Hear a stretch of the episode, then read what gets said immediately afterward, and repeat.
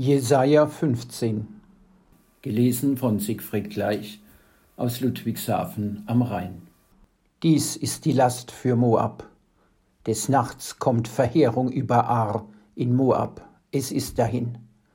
Des Nachts kommt Verheerung über Kir in Moab. Es ist dahin. Es geht hinauf die Tochter Dibon zu den Altären, um zu weinen. Moab heult über Nebo und über Medeba. Jedes Haupt ist kahl geschoren, jeder Bart ist abgeschnitten. Auf ihren Gassen gehen sie mit dem Sack umgürtet. Auf ihren Dächern und Straßen heulen sie alle und gehen weinend einher. Heschbon und Elale schreien, dass man's zu Jahatz hört. Darum wehklagen die gerüsteten Moabs, es verzagt ihre Seele. Mein Herz schreit über Moab. Seine Flüchtigen fliehen bis nach Zoar, bis Eklat Shelishia. Denn sie gehen die Steige von Luhit hinauf und weinen.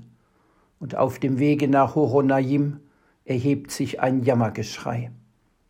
Denn die Wasser von dem Rim versiegen, dass das Gras verdorrt und das Kraut verwelkt und kein Grünes wächst. Darum führen sie das Gut, das sie gesammelt haben, und alles, was sie verwahrt haben, über den Weidenbach. Geschrei geht um in den Grenzen Moabs, Geheul bis Eklerjim und Geheul bis Beer Elim. Denn die Wasser von Dimon sind voll Blut. Dazu will ich über Dimon noch mehr Unheil kommen lassen. Löwen über die entronnenen Moabs und über die übrig gebliebenen im Lande.